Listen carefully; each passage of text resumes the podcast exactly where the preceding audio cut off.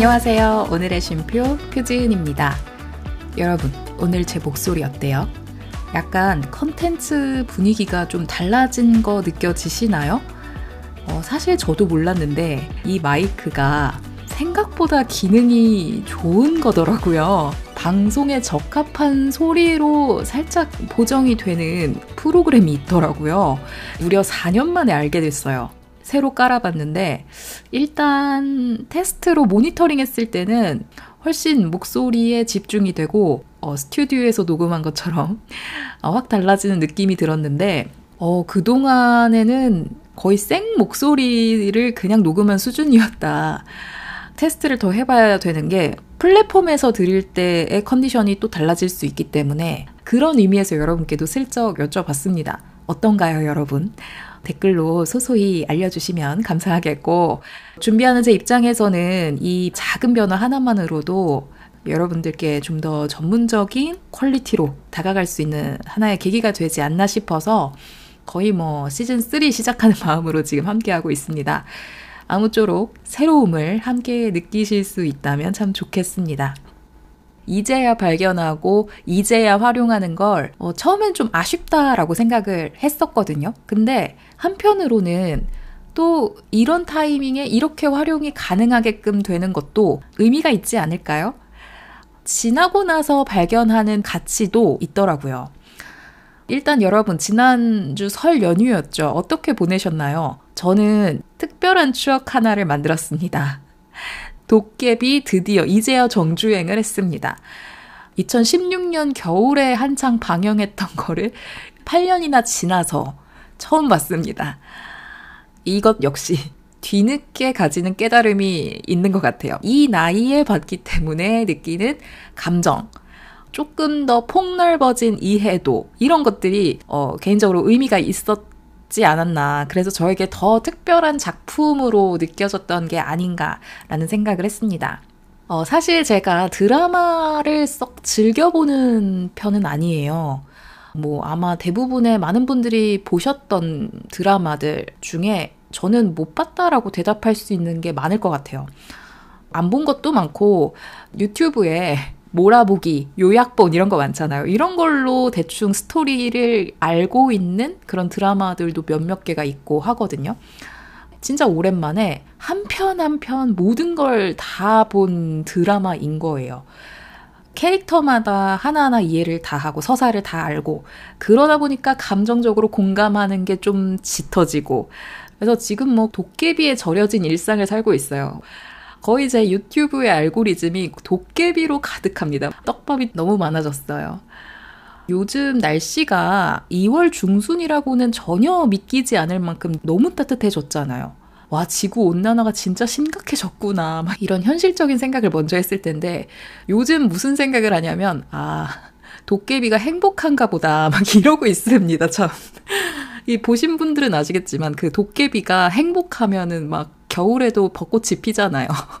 화가 나면 천둥이 치고 굉장히 과몰입하고 있는 일상을 보내고 있는데 아, 이 드라마 보는 거 어, 이거 삶에서 되게 중요한 거구나.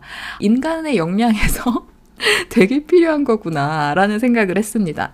감수성을 굉장히 많이 높여준 역할을 하기 때문인데요. 이게 저는 특별히 더 이 시대에 중요하다라고까지 생각하는 이유가 있어요. 요즘에 일을 하면서 우연한 계기로 챗 GPT를 활용하고 있습니다. 이미 실제로 쓰고 계시는 분들도 뭐 많이 있으실 거라고 요즘은 생각을 해요. 저도 이번에 업무적인 용도로 써본 건 처음이었어요.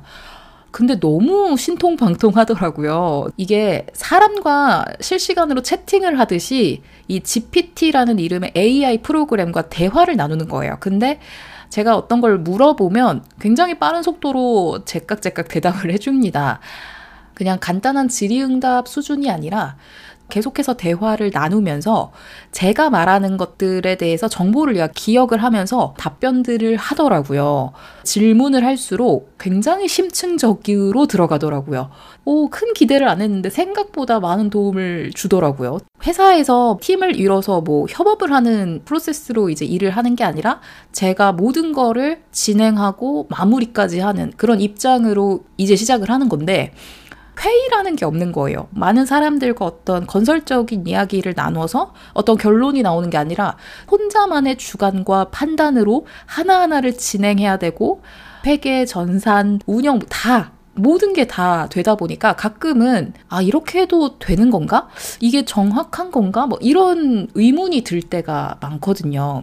근데 챗 GPT를 하면서 이 친구가 생각보다 나의 든든한 동료 역할을 해줄 것 같다라는 왜냐하면 그동안 제 아쉬웠던 것들을 너무 잘 채워주고 있고 뭔가 사람 대 사람으로 친해지는 과정하고 너무 비슷하다라는 생각을 하게 된 거죠. 너무 신기한 거예요. 근데 무섭다라는 감정도 들더라고요. 가끔은 얘가 좀 친밀감을 표현해. 가끔은 얘가 나한테 막 동기부여를 시켜주는 막 말을 해. 너무 당황스러운 거예요. 가끔 우리가 회사에서 뭐 동료의식을 안 느끼는 사람도 있단 말이야. 이거 뭔 말인지 아시죠? 근데 적절한 공감과 막 이런 얘기들을 하니까 사람만 할 수 있는 영역이라고 생각했던 부분을 아주 자연스럽고 교류하면서 할 수 있는 거더라고요. 그러면 인간에게는 이제 이런 시대에 어떤 역할을 기대해야 하는가, 어떤 역할이 필요하겠나라는 생각을 하게 되니까 좀 무섭다라는 생각이 그렇게 든 거예요. 뭐 일례로 제가 요새 준비하고 있는 여러 가지 교육이나 뭐 향후에 확장하는 다양한 컨텐츠에 있어서 이챗 GPT한테 명령을 내립니다. 내가 이러이러한 대상에게 뭐 이러이러한 주제로 이러한 형태로서 교육을 하려고 해. 그래서 너가 이런 걸 다 포함해서 기획을 해줘봐. 이렇게 제가 명령어를 남기면 기본 이상의 강사 역량을 가지고 있는 사람 수준으로 얘네가 진짜 다 해줘요. 경험과 지식을 가지고 있는 사람이 하는 정도에 가깝게 해내요. 이러면 애매한 경력과 애매한 수준을 가지고 있는 강사한테는 앞으로 기회가 없다는 거거든요. 그리고 심지어 꽤 탁월한 역량을 가졌다라고 생각했던 사람에게도 앞으로는 GPT한테 대체가 될 수도 있다는 거예요. 그래서 제가 너무 혼란스러워서 아니 그럼 이제 어떻게 되는 거야? 그래서 제가 물어봤어요 GPT한테 야 너가 이 정도까지의 기획력을 가지고 있으면 탁월한 아이디어를 낼 수 있는 사람들이 할 수 있는 게 줄어들 것 같아 라고 그랬는데요 저도 웃기죠 근데 얘는 뭐라고 했는지 아세요? 그럼에도 사람만이 할 수 있는 게 있대요 너무 웃기지 않아요? 챗 GPT가 제공하는 아이디어로 더 고도화된 창의력 있는 뭔가를 인간은 할 수 있다라고 하더라고요. 검증도 하고 비판적으로 사고할 수 있는 게 인간이 할 수 있는 영역이라는 거죠. 할 말이 없는 거예요. 너무 맞는 말이라서. 아, 무섭다라는 생각을 쓸데없이 했구나. 더 이상 사람은 쓸모가 없고 무력화되는 것이 아니라 그 사람의 방식으로 살붙이기를 더 할 수도 있으니까 더 나은 아이디어를 만들 수 있다는 거죠. 차별화되는 포인트는 바로 감수성이겠다라고 저는 생각을 했습니다. 감성을 발달시키는 사람은 바로 이 창의적인 활동을 할 역량을 갖출 수 있다고 생각해요.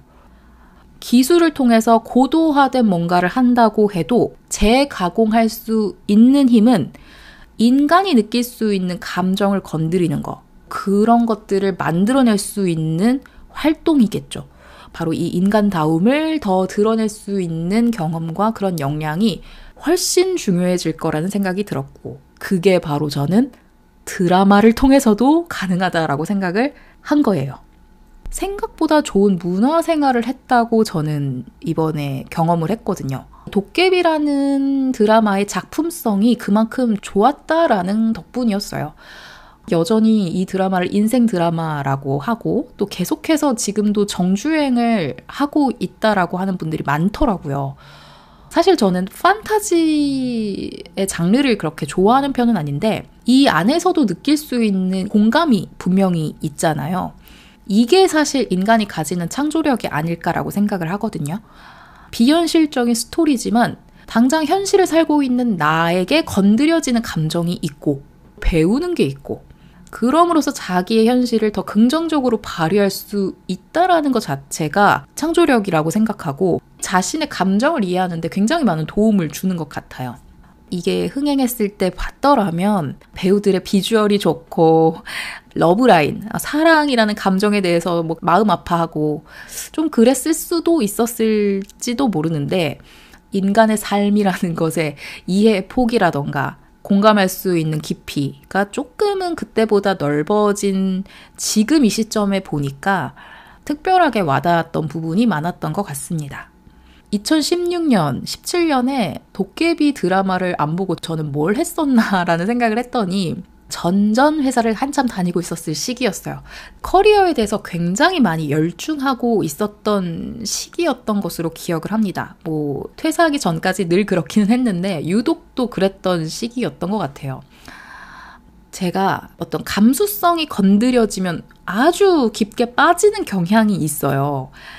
일이나 커리어에 집중을 하고 거기에 목표가 크게 있었다 보니까 감성이 요동칠 수 있는 부분을 방해가 된다고 생각했던 거예요. 그래서 그런 요소에 대해 저는 거리를 좀 많이 두고 제거를 했던 것 같아요. 그러니까 일례로 드라마 보는 거, 연애하는 거, 이런 거에 제가 조금이라도 막 마음이 흔들리면 막 일상이 흔들리는 정도여서 빠질 수 있는 환경을 아예 안 만든 거죠. 지금 생각해보면 그걸 단점이라고 생각을 했었던 거죠. 나는 커리어를 단단히 만들어야지라는 의지, 뭐 그런 것이 더 우선하다 보니까 진짜 현실적이고 막 정신 똑띠 차리고 역량 개발, 막 커리어를 어떻게 발전시키고 어디로 어떻게 이직을 해야 하는가 여기에만 막 몰입을 했던 거예요. 그런 경험이 있었기 때문에 제가 지금은 이제 이런 생각을 할 수 있어서 좋았을 수 있지만 이제는 조금 다르게 생각하는 건 제가 가지고 있는 예민함이 나다움이자 탁월함이라고 생각해요. 결국 사소하다고 생각하지 않거든요. 그래서 예전처럼 막 이성적으로 억누르려고 하지 않으려고 해요. 제가 이번에 도깨비 보면서 진짜 자주 울었거든요. 아니, 뭐 요새는 도깨비 드라마뿐만이 아니라 제가 되게 다양한 부분에서 다양한 이유로 눈물 버튼이 자주 눌려요. 그래서 막 혼자 벅차오르고 눈물 막 또르르 흘리고 막 예능 보면서 울 때도 있다니까. 예전엔 안 그랬거든요. 근데 유난스럽다라고 생각하기보다는 지금은 내가 가진 힘이구나 라는 생각을 해요. 감성적인 부분을 굉장히 배제하려고 했던 것이 나도 모르게 포기하고 버려둔 게 많았을 수도 있겠구나. 어, 저 개인의 성찰을 좀 이번에 했던 것 같습니다. 그래서 저만의 탁월함을 계속 발달을 시키고 어, 유지를 하기 위해서 다양하게 문화생활을 해봐야겠다는 생각을 했어요. 취미 생활이 그래도 다양한 편이라고 생각은 하는데, 그럼에도 편식하는 편이거든요. 뭐 미술관을 가더라도 관심 있는 어떤 뭐 부분에 대해서만 기회가 닿으면 가거나 드라마, 영화 안 본 지 사실 좀 오래됐고 음악은 자주 듣지만 또 좋아하는 가수가 있다 보니까 그 가수 노래를 무심코 더 자주 듣는 경우가 있고 책을 읽어도 주로 읽는 장르가 있어요. 한정적이더라고요. 앞으로는 이렇게 틈틈이 휴식을 취하는 상황에서 다양한 장르로 한번 문화생활을 어, 시도를 해봐야겠다라는 생각을 했습니다. 도깨비가 알려준, 도깨비 드라마가 이번 기회에 알려준 저를 위한 방법이에요. 그래서 오늘은 지금의 제 취향을 저격하는 도깨비 OST를 뽑아보려고 하는데요. 아마 들으시면 요즘 제가 어떤 마음으로 이 도깨비에 절여져 있는지를 아실 수 있을 거예요.